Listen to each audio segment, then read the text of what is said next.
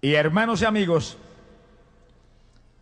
en una ocasión Jesucristo habló estas palabras y dijo a los hijos de Israel, dijo, obediencia quiero y no sacrificio.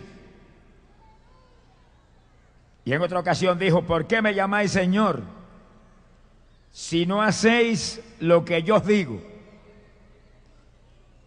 Dice que el Señor recalca en todo tiempo que en la obediencia que está la victoria.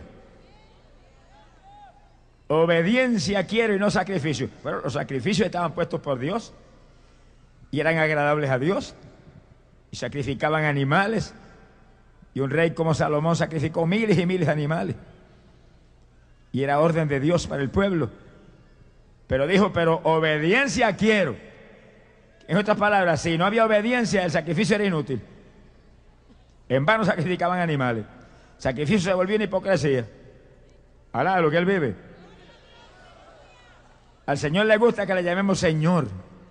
Dijo, pero ¿por qué me llaman Señor si no hacen lo que yo digo? En vano le llaman Señor si no obedecen.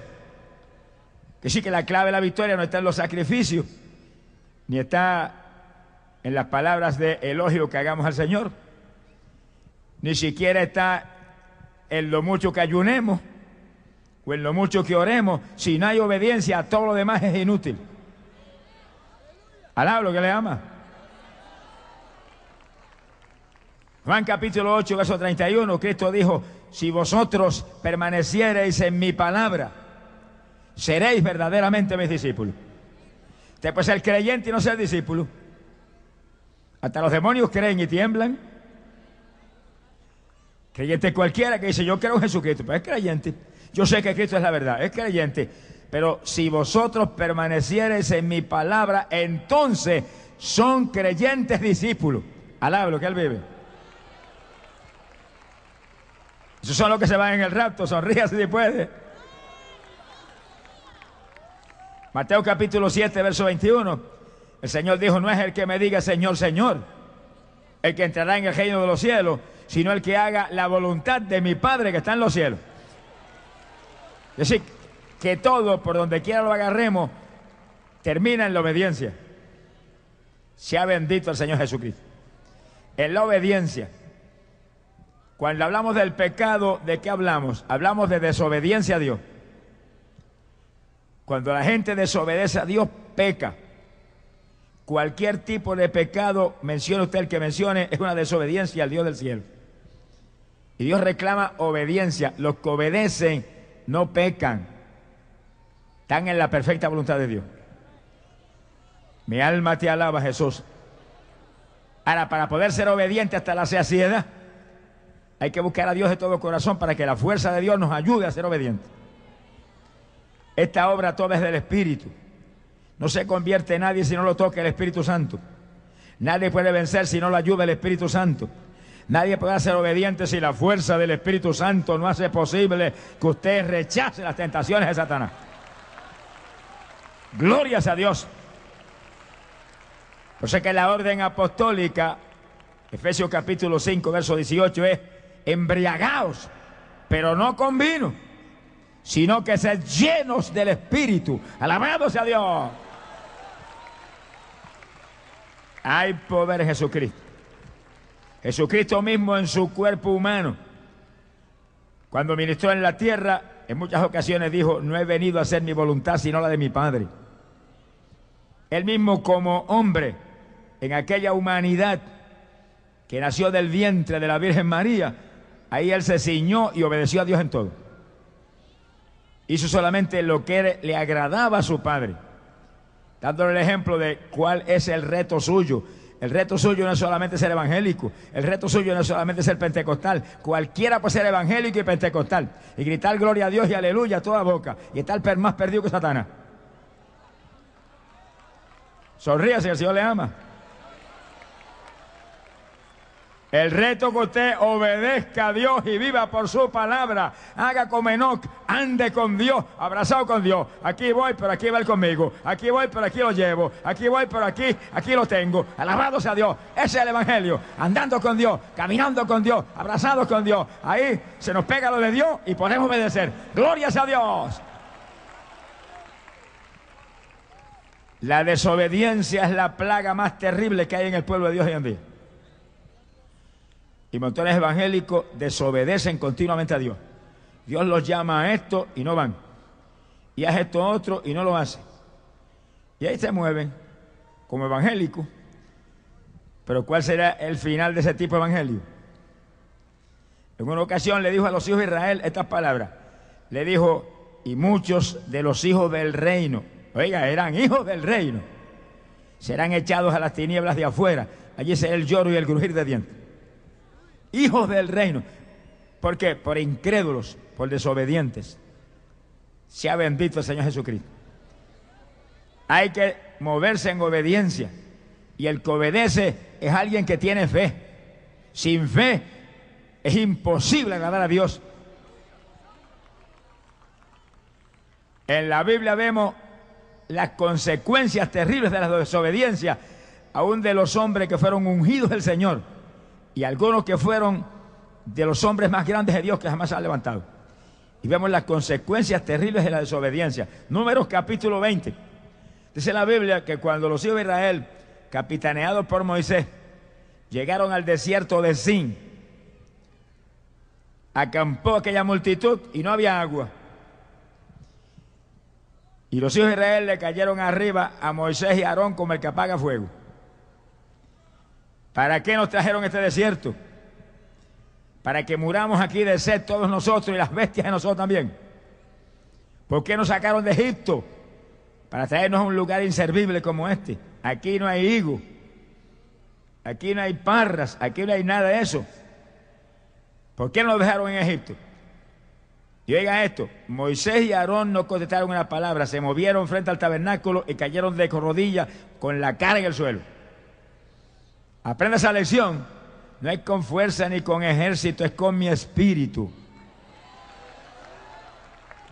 No es peleando usted la batalla porque lo va a dañar todo. Deje Dios que pelee por usted. Aarón y Moisés no pelearon con aquella multitud ni le contestaron los insultos. Se fueron y se arrodillaron. Señor, mira, es a ti que te están atacando. El que lo sacó de Egipto no fui yo, fuiste tú. A ti que te están despreciando, a ti que te están negando, a ti que te están ofendiendo. Y instantáneamente la gloria de Jehová descendió sobre el tabernáculo. Oye, yo no me explico cómo los hijos de Israel fallaban tanto cuando veían la gloria de Dios diariamente. Por eso que dice la Biblia que algunos postreros serían primero y bienaventurados los que creyeron sin haber visto. Ahí estamos nosotros, la novia de Jesucristo. Sonríase, el Señor le ama.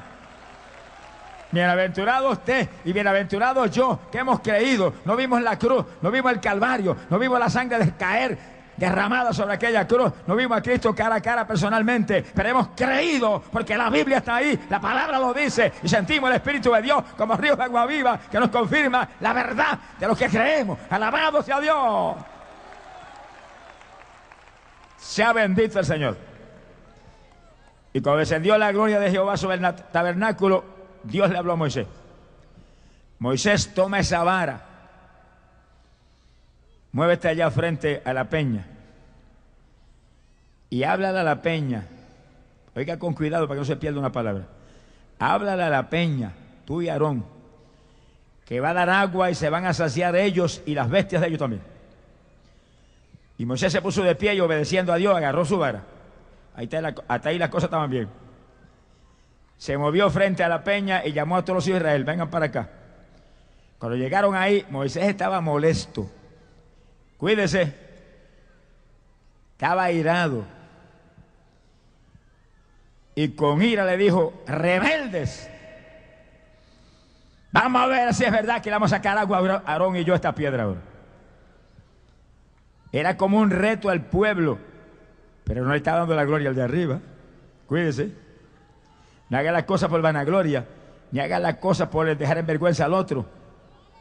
Haga la cosa para que Dios sea glorificado, para agradar a Dios. Y le van a salir bien.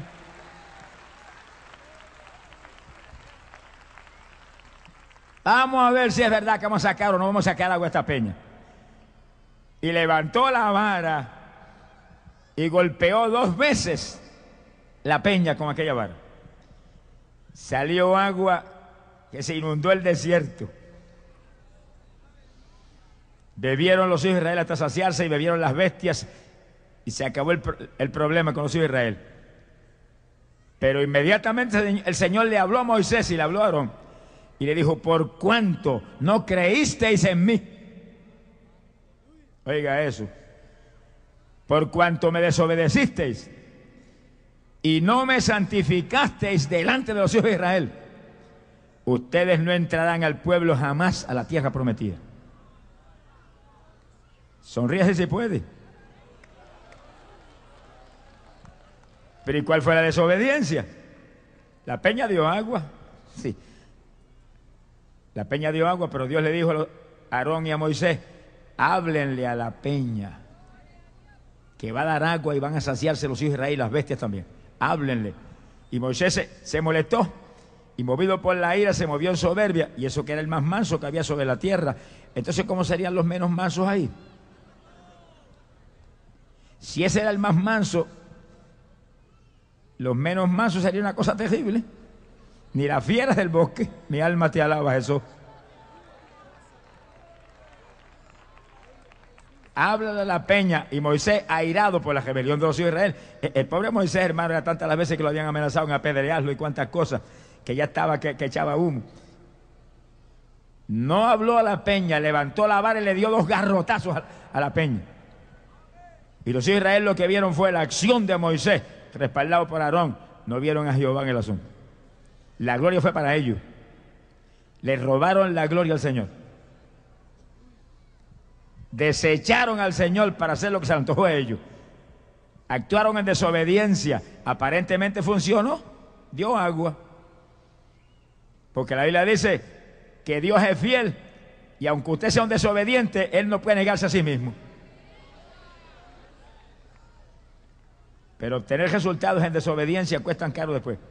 Apenas se sació de agua el pueblo cuando Dios, Moisés, Aarón, no me glorificaron delante del pueblo, no me santificaron delante de ese pueblo, no creísteis en lo que les dije, jamás entrarán a la tierra prometida, menos meterán al pueblo adentro. Imagino la cara que pondría Moisés, que tendría tanto anhelo después de luchar con ese pueblo, cuántas luchas y cuántas guerras, que ahora ya no puede entrar a la tierra prometida. Eso le costó una desobediencia. Alaba lo que el Señor le llama. Las desobediencias cuestan cara. El reto suyo es obedecer a Dios. El reto suyo es andar con Dios. El reto suyo es vivir por la palabra. Si vosotros permaneciereis en mi palabra, seréis verdaderamente mis discípulos. Glorias a Dios.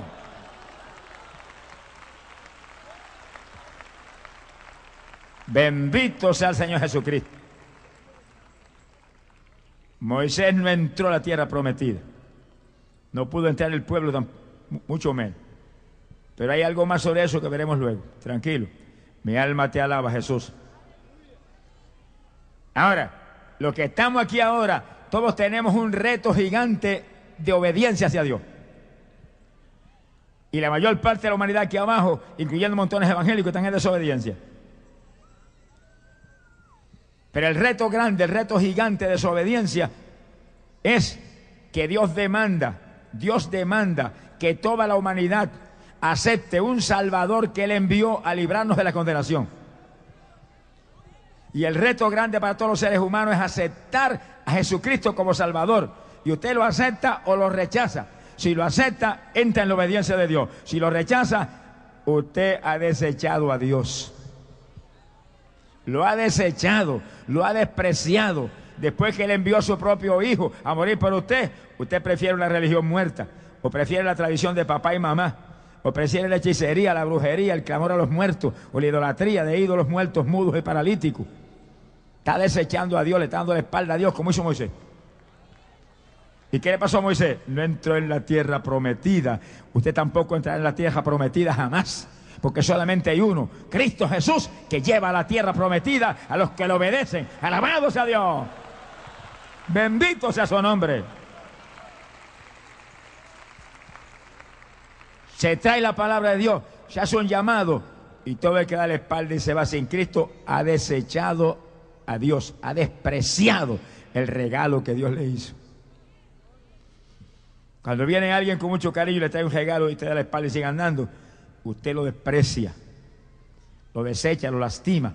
Así hacen montones de personas cuando aquí está por la noche y se hace un llamado para que usted acepte a Cristo y usted dice otro día y se va.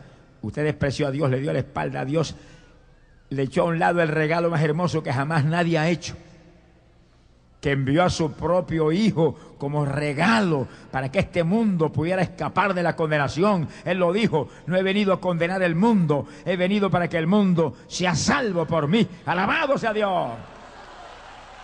¡Ay, poder Jesús! Bendito sea el Señor Jesucristo. Le costó cara la desobediencia a Moisés pero más cara le va a costar la desobediencia a todos los que hoy en día rechazan a Jesucristo y no lo aceptan. O dicen otro día. Es un desprecio increíble. Dejar para otro día al Salvador. Dejar para otro día la sangre que bañó el madero del Calvario y limpió ese pecado cuyo salario es muerte. El silencio parece que pasó un temporal. ¿Qué le pasó? Alabe lo que él vive. Es un temporal y de esos temporales enanos que pasan jaspando y ajastan con todo. Porque en el caso de Moisés, la tierra prometida era la tierra de Canaán. No implicaba salvación del alma exactamente, pero ahora la tierra prometida es el reino de los cielos y pierde eso lo perdió todo. Alá lo que le ama. Que no se arriesgue. Obedezca a Dios. Obediencia quiero, no sacrificio.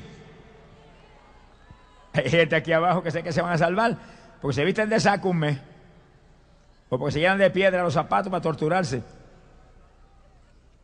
No se arrepienta y acepte a Cristo y se va al infierno sin las piedras. Las piedras de los zapatos se caen afuera, pero usted se va para, para las tinieblas.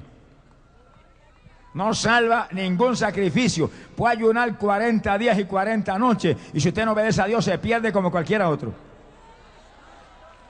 El ayuno no quita el pecado. Puede orar, mira, día y noche. Si no obedece a Dios, se pierde igualmente. La oración no quita el pecado. Lo único que quitó el pecado ya fue la sangre de Cristo Jesús, el Hijo de Dios. Sangre, sangre inocente, sangre poderosa de Emmanuel limpió el pecado. Glorias a Dios. Hay que obedecer a Dios para poder sumergirse en esa sangre. Mi alma te alaba, Jesús. Sea bendito el Señor Jesús. Ahora, en otra ocasión Moisés volvió a desobedecer. Y fíjese con cuidado que lo que causó la primera desobediencia de Moisés fue la ira que le dio por la actuación errática de los hijos de Israel. La ira. Se molestó. Y en vez de hablarle a la peña, levantó la vara y metió dos garrotazos que tembló la peña. Estaba airado. Cuídese. Reprende ese demonio y si usted es evangélico de que lo miren por una trompa como un elefante, reprende ese diablito. Sonríase, que el Señor le ama. Repréndalo.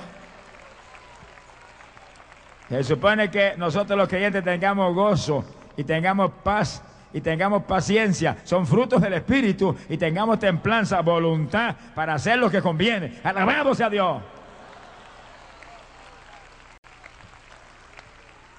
Pero si la ira lo toca, ya se mueve usted en brazos de alguien que no es el Señor.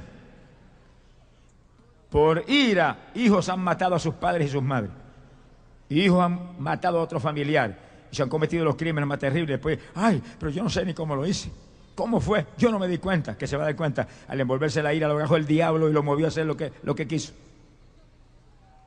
Sea bendito el Señor Jesucristo. Por ira Moisés desobedeció y era el hombre más manso de la tierra. Ahora, dice la Biblia, Éxodo capítulo 24, verso 13 al 18, que en una ocasión se movió Moisés hacia arriba, hacia el monte Sinai. Se llevó a Josué con él. Antes de irse, organizó bien su asunto, porque era el pastor de una de las iglesias más grandes que jamás ha existido donde había más de dos millones de personas. Alá lo que él vive. Y le dijo a los ancianos de Israel, yo voy hacia arriba, hacia el Sinaí, Aarón y Ur quedan a cargo, cualquier problema lo presentan a ellos. Y subió. A mitad de la ruta dejó Josué, me esperas aquí. Y sigo para arriba el sol. Cuando llegó cerca de la cumbre, la nube de Jehová cubrió el Sinaí. Y aquella nube cubrió toda la montaña. Y Moisés se quedó desde afuera mirando. Y la nube tuvo seis días sobre la montaña. Y mientras la nube estaba ahí, la gloria de Jehová descendió como un fuego abrasador y cubrió el monte. Alabe lo que él vive. Y abajo los hijos de Israel miraban que veían ese monte que parecía que estaba ardiendo todo. Fíjense qué excusa podía tener ese pueblo cuando Dios le mostraba continuamente su gloria y sus maravillas. Al que más les dado, más les demandado. Por eso que entre los muchos eh, denominaciones que hay aquí abajo, los más responsables somos los que nos llamamos aleluya. Porque hay evangélicos que ni en el bautismo del Espíritu Santo creen porque no se lo han enseñado nunca. Pero nosotros desde, que asomamos la nariz en este asunto de Pentecostés seguido, usted tiene que ser lleno del Espíritu Santo. Somos más responsables que nadie delante de Dios. Hemos visto milagros, que hay hermanos que no han visto un milagro nunca ni creen. Y hemos visto mil maravillas. Sea bendito el Señor Jesucristo. Y Moisés miraba la nube y aquel resplandor terrible. Y en el séptimo día, Jehová llamó a Moisés desde la nube. Moisés. Y Moisés se metió para adentro. Cuando Dios lo llame, métase para adentro. ¿Qué hace ahí titubeando? ¿Cuántos hay aquí que Dios ha llamado? Así dice el Espíritu Santo. Aquí hay mucha gente que Dios los ha llamado y están titubeando y están pensando en el sueldo y en el trabajo y en aquello. No titubee más, gente para adentro, que la nube está cubriendo el monte. Pronto será tarde, pronto no podrá entrar. Alabado sea Dios. Ahora es que tiene que entrar. Hoy la soja Bendito sea el Señor Jesús. Arriba Subió entonces, entrando en la nube, siguió subiendo hasta la misma cúspide del monte. Y ahí lo estaba esperando el Señor y cara a cara habló con el Señor. Cara a cara. Y dice la Biblia que estuvo ahí 40 días y 40 noches hablando con el Señor. Y el Señor le dio instrucciones detalladas de todos los preceptos y todas las leyes que iban a gobernar a los hijos de Israel. Dios es un Dios muy ordenado y tiene su gobierno como lo tienen en la tierra, lo que pasa es que es mucho más fundamentado que los de abajo. Mi alma te alaba, Jesús. Y ahí se quedó Moisés todo ese tiempo con el Señor. 40 días y 40 noches estuvo ahí con él. Pero dice la Biblia, Éxodo capítulo 31 que ahí de pronto el Señor le puso en las manos a Moisés dos tablas hechas de piedra, hechas por sus propias manos, alijadas por sus propias manos y escritas por fuera y por dentro, y ahí estaban los diez mandamientos. La ley que el pueblo tendría que guardar, la dispensación de la ley donde se salvaban por obedecer los diez mandamientos, si desobedecían uno, lo desobedecían todos. Alá lo que él vive. Fíjense que fuera por la ley o como sea, siempre la bendición está en la obediencia. Y estaba. Y dice la Biblia que no solamente Dios fue el que puso bien licecita la, la piedra, sino que con su propio dedo escribió ahí lo que estaba escrito. Se lo entregó a Moisés. Esta es la ley para el pueblo. Mi alma te alaba, Jesús. Ahora, dice la Biblia que mientras Moisés estaba allá arriba y recibía esas tablas para descender a presentarle la ley al pueblo, Dios le habló y le dijo, el pueblo que dejaste abajo y que sacaste de Egipto se ha corrompido. Han hecho un becerro de oro. Oígale, qué terrible. Y lo están adorando y le están ofreciendo holocaustos y sacrificios allá abajo. Le dijo, permíteme que los destruya y que lance mi ira sobre ellos y los desaparezca y te voy a levantar a ti una nación más poderosa y más fuerte que esa. Hermano, eso era una prueba. Esa era una prueba para Moisés muy grande.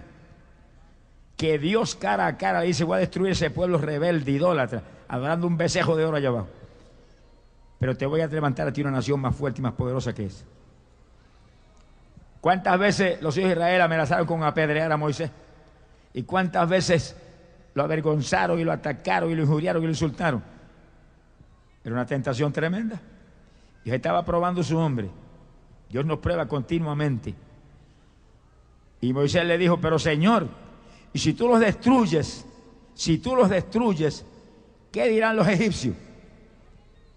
Que los traíste a este desierto para matarlos. Y tú le prometiste a Abraham, a Isaac y a Jacob que su descendencia sería numerosa como las estrellas. Y le prometiste que le entregarías esta tierra para donde vamos, se la entregarías a ellos. Por lo tanto, arrepiéntete. Moisés llamando a Dios a arrepentirse. Alaba lo que Señor le ama.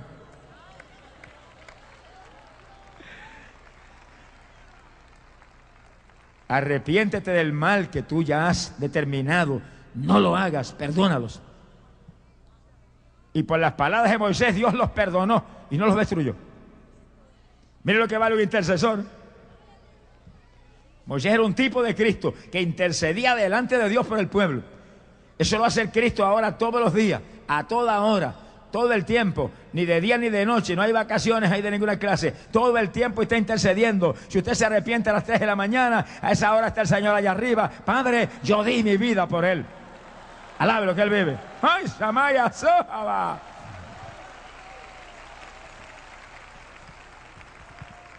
Cuando pasó aquel grupo que pasó aquí anoche de casi 300 personas a aceptar a Cristo ahí, estaba Jesús delante del Padre. Mira, Padre, todavía aquí están las marcas de los clavos.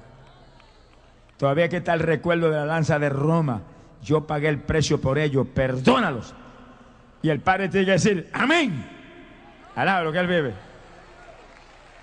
Porque para eso envió a su Hijo, a morir por usted, a morir por mí, a pagar el precio, a derramar la sangre, a hacer la obra redentora que ha hecho posible que, vendidos como estábamos al diablo en el pecado, nos recobraran para atrás, nos compraran para atrás otra vez. Nos vendimos para allá y nos recobraron para atrás por la fe en Cristo Jesús, por la fe en la sangre que bañó el madero del Calvario.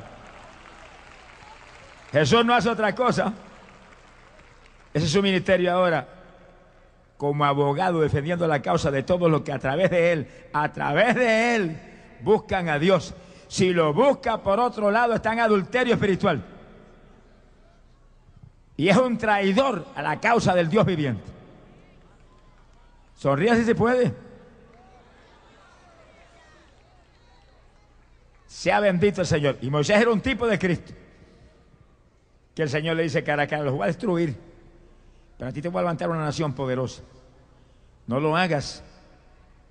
¿Qué van a decir de ti? Moisés estaba muy preocupado por el prestigio de Dios.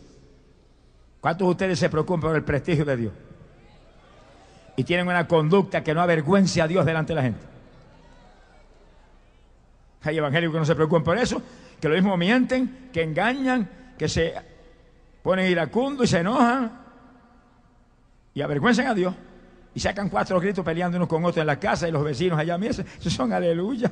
Están más perdidos que nosotros. Sonríase que el Señor le ama. ¿Verdad? Eh? Es verdad, está más perdido que los, impíos. Bendito sea el Señor Jesucristo. Hay poder en Jesús. Y por la, por la intercesión de un hombre, dos millones y tanto de personas escaparon de la ira de Dios. Y Dios lo perdonó. Y entonces Moisés descendió de arriba con sus tablas en la mano. Las dos tablas escritas por el propio dedo de Dios. Ese papá escribe lindo, alaba lo que el Señor le ama. Que no usa, no usa ni, ni pluma, ni bolígrafo, nada de eso. El dedo, con el dedo. Alaba lo que el Señor le ama. Mira a ver cuándo usted puede escribir con el dedo. Sonríase que el Señor le ama. Dios sí puede. Y Moisés descendió. Ahora, oiga esto. Y asómbrese. 40 días y 40 noches y el pueblo que el Señor le dice, ese pueblo se pervirtió. Hicieron un becerro. ¿Y qué fue lo que pasó? Que cuando pasaron 40 días, ya no pudieron esperar más. Aarón. Yo me quedo atónito que Aarón se disparó una maroma como esa. Pero parece que le tenía miedo al pueblo. Aarón. No sabemos qué ha pasado con el Moisés ese que nos sacó de la tierra de Egipto. Se subió al monte y si se murió o qué le pasó no sabemos. Fabrícanos dioses. Mire qué clase de asunto. Fabrícanos dioses para que nos guíen y nos muevan. Que nosotros diremos, esos son los que nos sacaron de la tierra de Egipto. Y Aarón tranquilamente dijo, pues dígale a todas las mujeres que se saquen los arcillos de oro que tienen en las orejitas y me los traigan para acá. Y los que tienen las hijas de ellos y todos los que tienen cuantas niñas hay, sáquenlos, tráiganmelos acá. Imagínense, en esa multitud de millones de personas, ¿cuántos zarcillos de oro aparecieron? Por saco venían los zarcillos de oro. Y Aarón los metió en el fuego y salió un becerro. Increíble. Me, parece que era el diablo que se metió adentro y apreta por tirarlo aprovecho yo. Aquí le voy a fabricar el Dios que lo sacó de Egipto. Y salió un becerro del, fuego de adentro. Y cuando sacó el becerro, los hijos de Israel gritaron, esos son los dioses. Yo no sé qué le pasó a la vista porque era nada más que un becerro. Esos son los dioses, dijeron, que nos sacaron de Egipto. Y formaron una fiesta y comenzaron a beber. Y comenzaron a comer. Y comenzaron a bailar. Hay dos tipos de danza, no se enreden. Hay danza en la carne y hay danza en el espíritu. No se enoje, pero dígalo claro. Cuando danza en la carne está abrazado con el diablo danzando y el diablo muerto de la risa. Como te tengo, alablo, Dios le ama.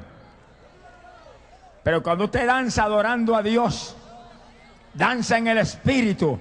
Y la Biblia dice que adoradme en la danza, alábame con danza, alabado sea Dios. Y usted danza, y usted siente la presencia de Dios, y usted danza, y usted siente un gozo de Dios, y usted danza, y si está cansado, se, le va el cansancio. Alabá, ¡ay, Samaya, ¡Gloria a Dios! Poderoso Jesús. Y se siente el poder de Dios y el gozo de Dios. Él danza en el Espíritu. Hay evangélicos que no le gusta eso, ni creen eso, pero a mí me gusta, porque cuando el Espíritu de Dios me mueve a danzar, yo siento la gloria de Dios, siento la bendición de Dios. Si estoy cansado, quedo de nuevo, nuevo quedo. Alabado sea Dios. Las actividades espirituales de Dios, hermano, revitalizan hasta el cuerpo humano. Yo estaba apartado en un ayuno, nunca me puedo olvidar de eso en una casa, llevaba como 12 días encerrado solo allá arriba. Y estaba físicamente tan débil que no me podía ni mover. Y no podía, ni de rodillas podía orar. Estaba sentado en el piso así, orando en el pensamiento porque también era difícil de hablar. Y yo dije, Señor, no entrego ni aunque me muera hasta que tú no me hables. Y el Señor me habló, me dijo, levántate y danza. Y dije, ¿qué qué? Si estoy muerto casi. ¡Danza! Y yo me arrastré así, me agarré de, una camita que había allí en la sala de la casita y, me, y, logré pararme. Y cuando hice así, y di un saltito, y di el otro, y me agajó el poder de Dios y por toda la sala de la casa. Mira, hermano, cuando terminé, me, tiré en la puerta así, noté que estaba bien.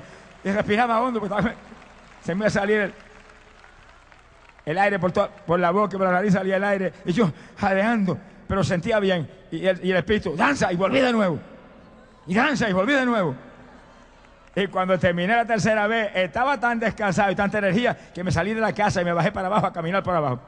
Y vi un árbol de aguacate grande y me subí, me subí al, cogollo del árbol de aguacate. Allá arriba estaba sentado lo más feliz mirando. Gloria a Dios, gracias Jesús. Alaba lo que él vive. Pero los hijos de Israel no estaban danzando en el Espíritu en esa noche.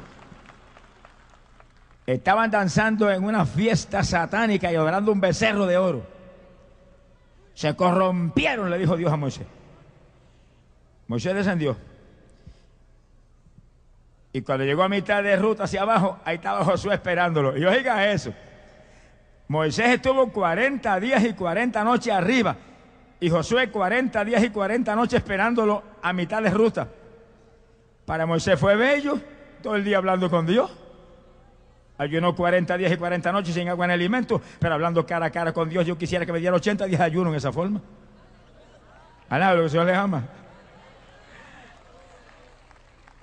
Pero Josué estaba solito abajo, hablando también con Dios, orando, imagino, sin parar. Pero no era cara a cara con Dios como Moisés arriba. Pero ahí esperó 40 días y 40 noches. Mire qué clase de hombre era Josué. ¿Por qué cuando murió Moisés, Dios puso a Josué? Sonríase que el Señor le ama. Porque ya Dios sabía lo que Josué daba, que si podía obedecer a Moisés y aguantarse 40 días y 40 noches esperándolo ahí, sin titubeos ni duda, él sabía que le podía obedecer también a él, que era más grande que Moisés. En la obediencia que está la victoria, alabe lo que él vive. Mire qué clase de hombre obediente era Josué, que se queda esperando a su jefe, Moisés, 40 días y 40 noches sin comer tampoco ahí. Se metió 40 días de ayuno también. Alábalo si puede. Cuando llegó donde Josué, bajaron ambos. Moisés con las tablas de la ley en la mano. Y cuando llegan abajo, y Moisés ve el becerro de oro. Le entró una clase de ira. Se enojó de nuevo. Está bien que se enojara por la maldad del pueblo, que sintiera desespero, sintiera sufrimiento, porque estaban ofendiendo a Dios de una forma tan terrible. Pero la Biblia dice, airaos, pero no pequéis. O sea, que, el que uno sienta profundo rechazo a cosas que están mal, eso no es pecado. Y uno siente como una ira interna, pero no peque. Porque si hay un pecador ahí haciendo mil maldades y usted siente por dentro, vaya con amor y predíquele. Arrepiéntete, el Señor te ama. Pero no agaje un bate y le dé por casco de la cabeza porque ya pecó. Y cuando Moisés vio el becerro de oro, mire, agajó las tablas de la ley y le metió contra el suelo y las rompió. Pero oiga, e- eso es increíble, cómo Moisés se atreve las tablas de la ley, que Dios las hizo, él mismo las dos tablas de piedra, él mismo las hizo, él mismo la- las alijó bien con sus manos. Y después él mismo escribió la ley ahí por los dos lados, escrita por los dos lados. Y cuando Moisés vio ese becerro, le metió contra el suelo a, la- a las dos tablas rompió. Y se movió para el frente y agajó el becerro de oro. A ese era el que tenía que meter el tablazo, no eran las tablas de la ley. A ese pájaro mudo y paralítico. Y agarró el becerro de oro y lo metió al fuego. Lo metió al fuego y lo quemó. Y lo volvió polvo. Y sacó el polvo y lo regó por las aguas. Y oiga esto que es lindo. Y le dio a beber las aguas a los hijos de Israel con el polvo del becerro. No querían becerro, pues beban becerro ahora. Que el Señor le ama.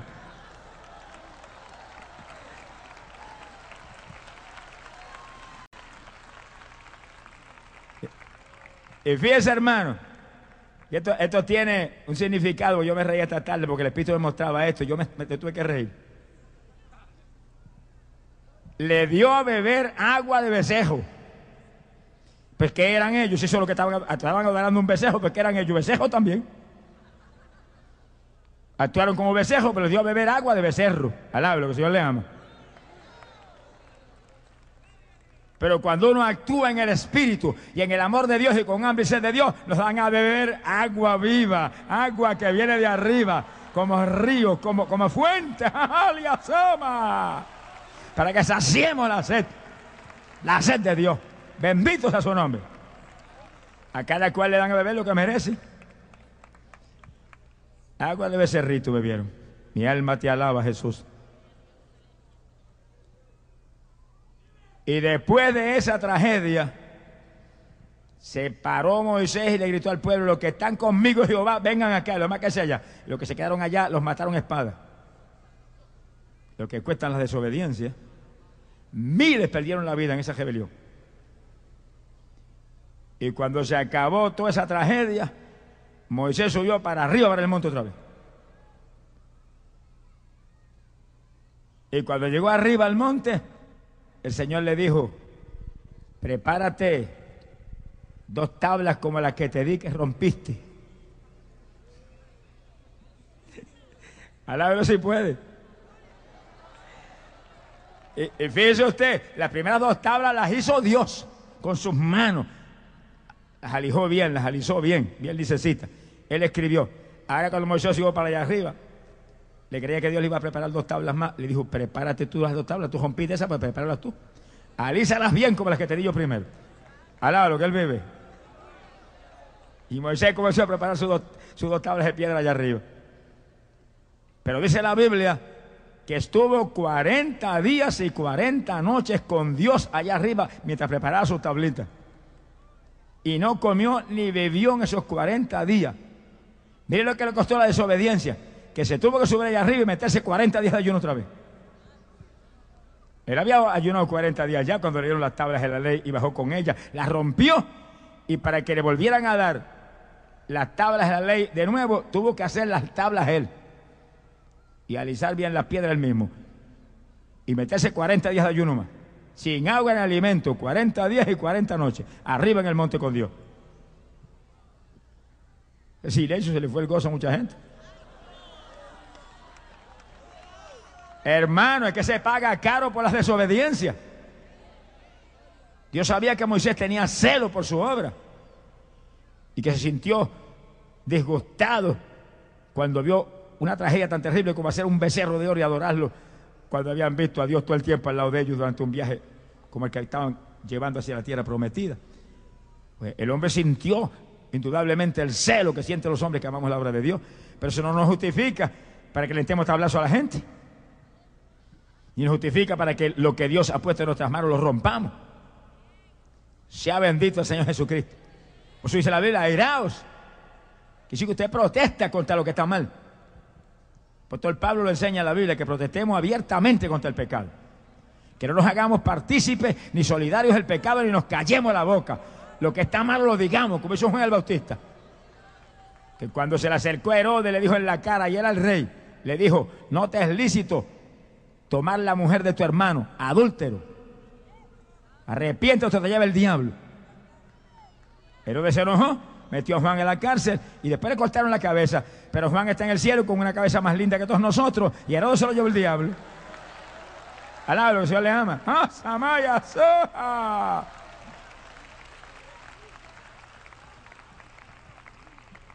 Quiere decir que es lícito que usted siente el celo por la obra de Dios y que usted, la ira suya es una ira santa, que es por dentro suyo y le mueve usted a hablarle a cualquiera que sea. Pero no, no, no le da a usted lugar a romper la cabeza a una persona porque ya pecó, ni a insultarlo porque ya pecó. Que todas vuestras cosas, aunque sea con ira de Dios, se hagan en amor. Estamos en la dispensación de la gracia, no estamos en el viejo pacto, que era ojo por ojo y diente por diente. Amarás a, a los hermanos y aborrecerás a los enemigos. A tu prójimo, eh, ahora tienes que amarlo aunque te aborrezca, dice la, dice la Biblia. Y amas a tus enemigos y oras por tus enemigos y clama por tus enemigos y lloras por tus enemigos. Y si tú no puedes hacer eso, pues vas a tener que convertirte.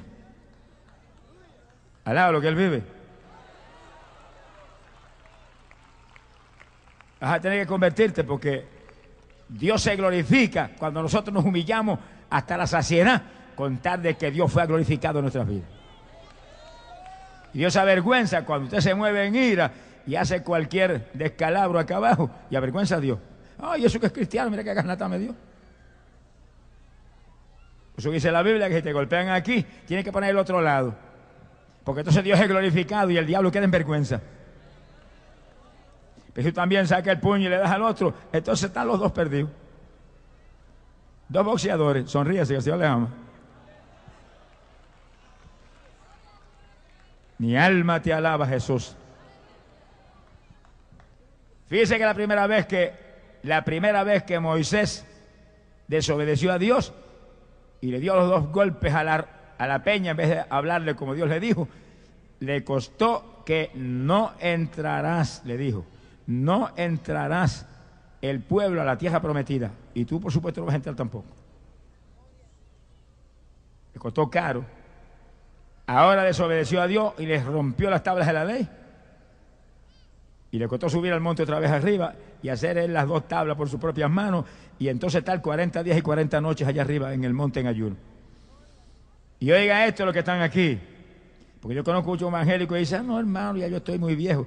Si está muy viejo, haga el favor y muera, se vaya para el cielo. ¿Qué hace aquí abajo perdiendo el tiempo? Cabezón. Alablo, que él vive.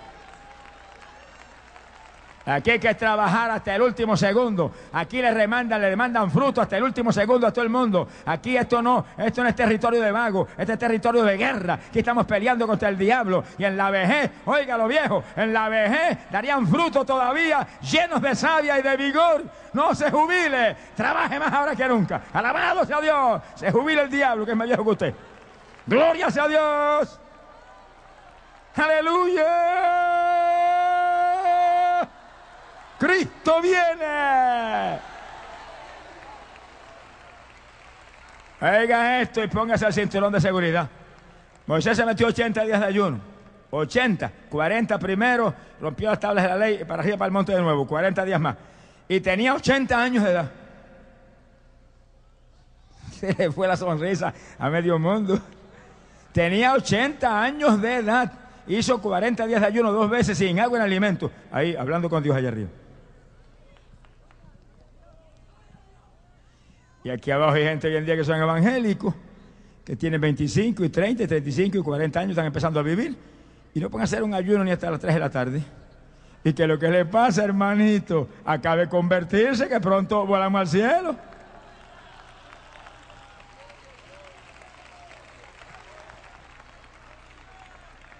Y el ayuno que Dios escogió, no es si le gusta a usted o no le guste, el ayuno que Dios escogió, que Jesús a los discípulos se lo dijo, cuando yo se ha quitado, ustedes ayunarán.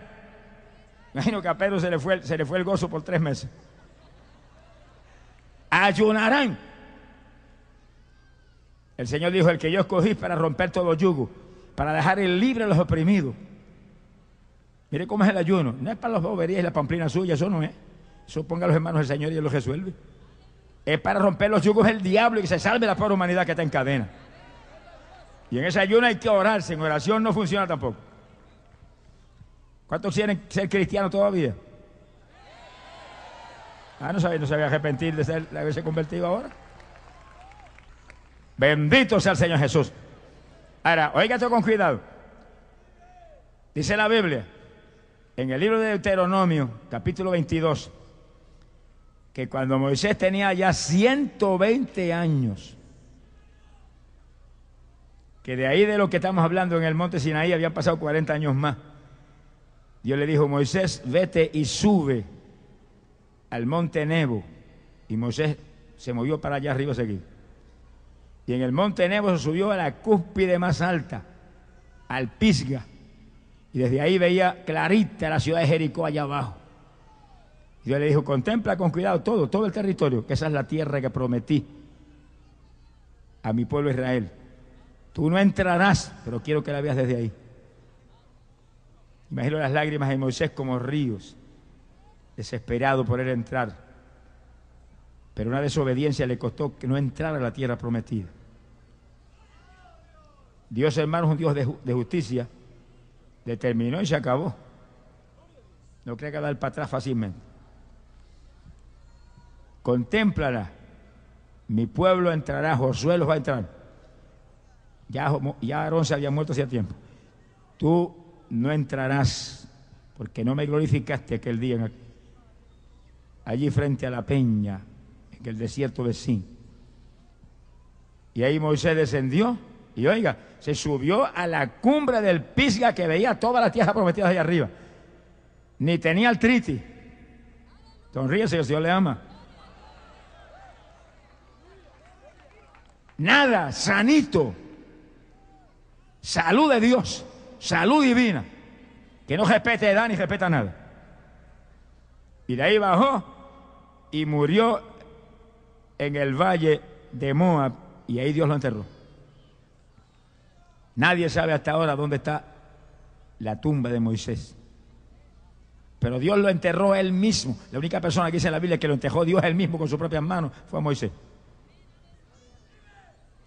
Alaba lo que él vive.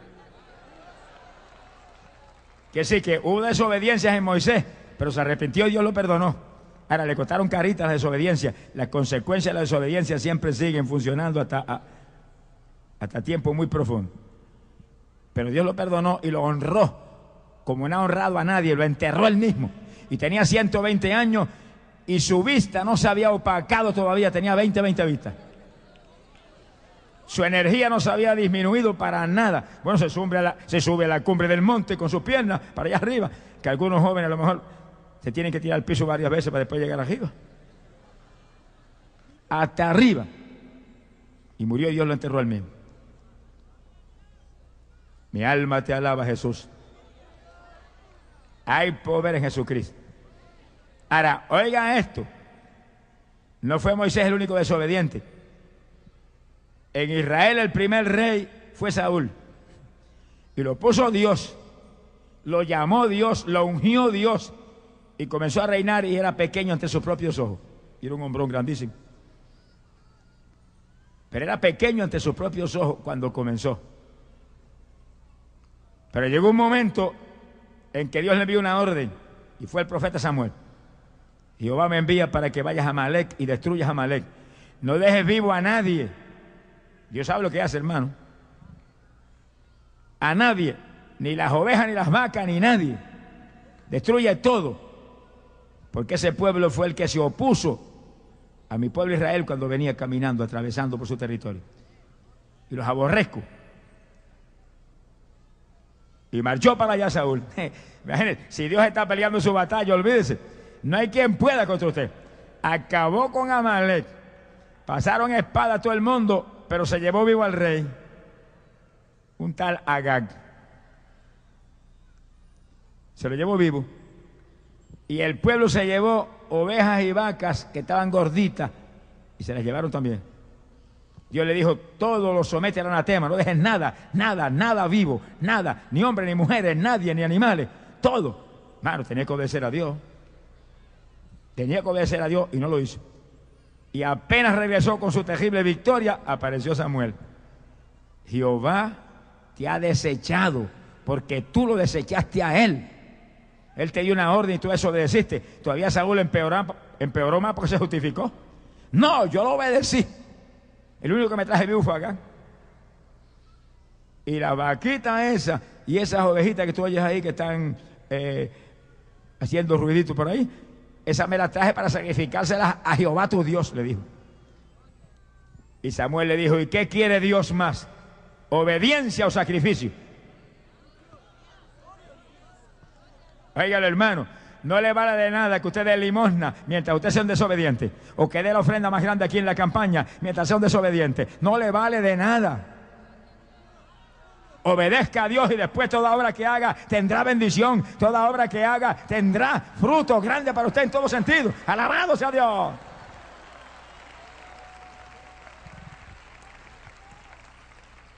Y oiga estas palabras ahora y métaselas en su corazón. Le dijo Saúl te desechó, porque el pecado de la desobediencia es pecado igual al, al de la adivinación y al pecado de la idolatría. Mire que dos pecados. La adivinación es como decir tu hechicería. El evangélico que van a los adivinos y a la gitana que viene con la bolita de cristal, allá van evangélicos, cabezones que no saben ni tienen nariz.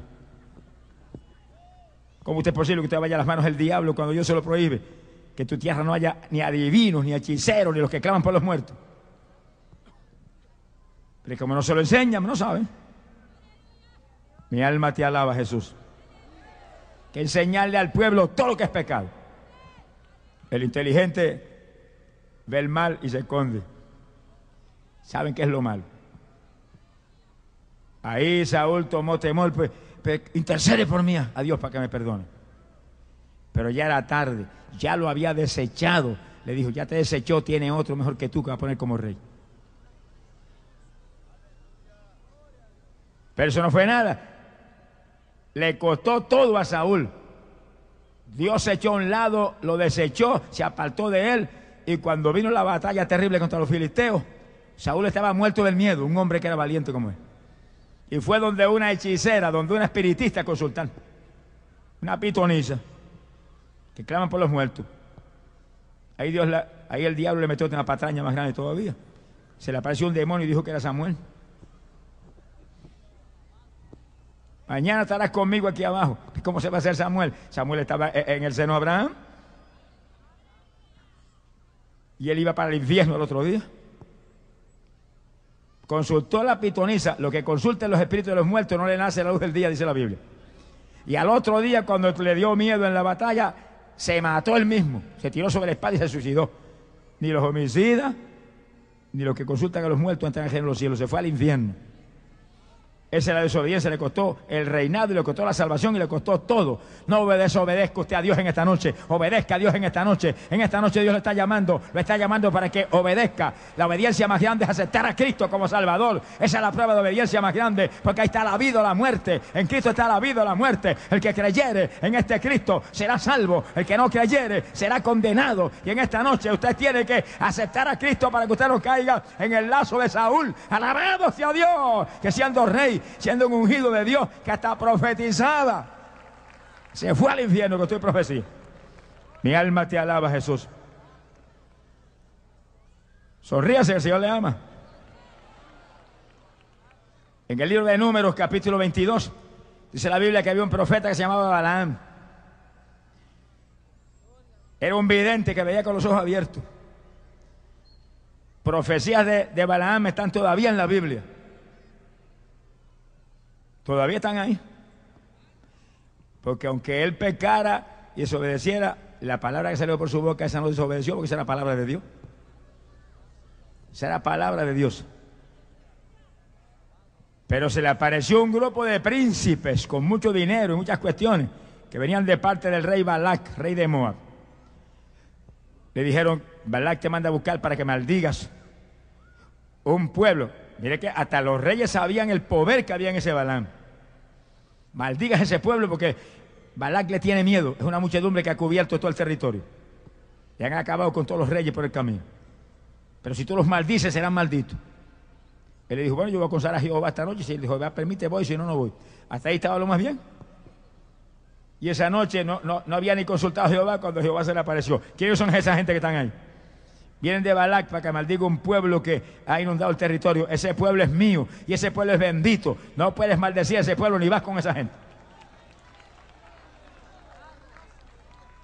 Y Balaam le dijo a, los príncipes, lo siento, el Señor me dijo que no fuera y no voy. Y se fueron. Pero a los pocos días vino una, patrulla de más eh, abolengo y con más riqueza y más oro. Balak te va a llenar de bendiciones. Te va a dar regalos de todo tipo si tú vas y le maldices a ese pueblo. ¿Y cuál fue el error de Balán? Porque lo dice, haga el favor y retírese de aquí. De Dios me dijo que no fuera. Largo para afuera, para allá para su casa con el dinero y con todo lo que traen. Bueno, yo voy a preguntar a Dios a ver. Eso era un insulto a Dios. Preguntarle a Dios cuando la noche antes le ha dicho que no vaya. Como si Dios ahora se va a arrepentir o va a decir, no, mentí. Ese pueblo, vete y maldícelo. Y cuando le preguntó a Dios, le dijo, vete iba en ruta de muerte. Iba en una voluntad permitida de Dios, porque era un insulto a Dios volver a, pedir, a decir a Dios que si iba o no iba. Después que Dios le ha dicho, no vaya, que ese pueblo me es bendito. Y se fue. Por el camino se le apareció tres veces el ángel de Jehová y él no lo vio, pero la mula lo vio. Cuando la gente está en desobediencia y con los ojos llenos de codicia, los mulos son más inteligentes que ellos. Alábelo si puede. La mula vio al ángel de Jehová y la tercera vez iban por una ruta tan angosta que la mula no pudo desviarse y se tiró al piso. Y Balán le metió cuatro gajotazos a la pobre mula y Dios le abrió la, boca a la mula y le dijo, ¿por qué me castiga? Tantas veces que te he servido. Y, está tan ciego Balán que no se dio ni cuenta que la mula estaba hablando. Alaba lo que el Señor le ama. Te castigo porque no quieres caminar. Y ahí le abrió Dios los ojos a Balán y vio al ángel de Jehová. Le dijo, no te he matado porque la mula se desvió y te salvó la vida. Le debía, la vida a la mula. Este viaje es abominable a Dios. Ah, pues si tú no quieres, no voy. Pero ahí estaba titubeante. No sigue. ¿Cómo terminó el asunto? No pudo maldecir nunca Israel porque Dios no se lo permitió. Pero cuando vino la batalla y Moab e Israel entraron en guerra, mataron a cuchillo a Balaam un profeta que era un, vidente que veía con los ojos abiertos. No, hermano, aquí no se puede desobedecer. Esto no es cuestión de que sea evangélico. Si es un evangélico desobediente, está peor que los pecadores. Si es un aleluya desobediente, está peor que los pecadores. Usted es un hipócrita como los fariseos. Alabados a Dios, que hacían, conocían la ley, predicaban la palabra, enseñaban, buscaban por los mares, por allá un prosélito, para ser lo más hijo del diablo que ellos. Aquí hay que obedecer a Dios. Obediencia quiero, no sacrificio. Y en esta noche te prueben la obediencia. En esta noche te trajo aquí a salvarte. En esta noche, amigo, te trajo aquí a darte vida. Te trajo aquí a lavarte con sangre. Te prueben la obediencia. Si aceptas a Cristo, te salva. Y si te vas sin Cristo, lo has desechado. Y Él te va a desechar a ti. Has desechado al dador de la vida, al que derramó sangre por ti, al que murió por ti, al que se dejó matar por ti. Acéptalo en esta noche y comienza a vivir en obediencia a Dios. Y en el día que viene nos abrazaremos en el reino de los cielos. Alabado sea Dios. Cristo viene.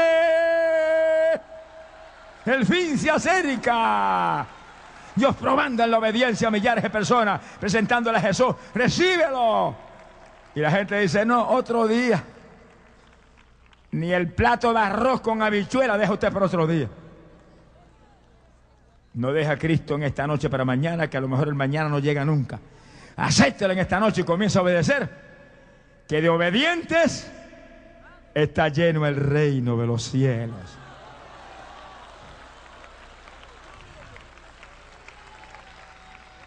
¿Por qué me llamáis Señor si no hacéis lo que yo os digo? Y lo que Él dice es que los que le reciben y creen en su nombre, Él les da el poder de ser hechos los hijos de Dios. Gloria sea a Dios. No es el que me diga, Señor, Señor, el que entrará en el reino de los cielos, sino el que haga la voluntad de mi Padre que está en los cielos. Vamos a cerrar nuestros ojos. Inclinemos nuestras cabezas y cada hermanito y cada querido amigo mire al Señor. Padre, predicado tu palabra tu palabra es la única verdad en este mundo perdido. La única voz de esperanza es tu palabra. No permitas que nadie salga de aquí en desobediencia en esta noche, dándote la espalda a ti. No lo permitas. Pon tu mano sobre cada vida que está aquí perdida y ayúdalos para que ellos te acepten en esta noche y entren en el camino de la obediencia. Yo quiero orar por ustedes en breve esta oración por salvación eterna para usted.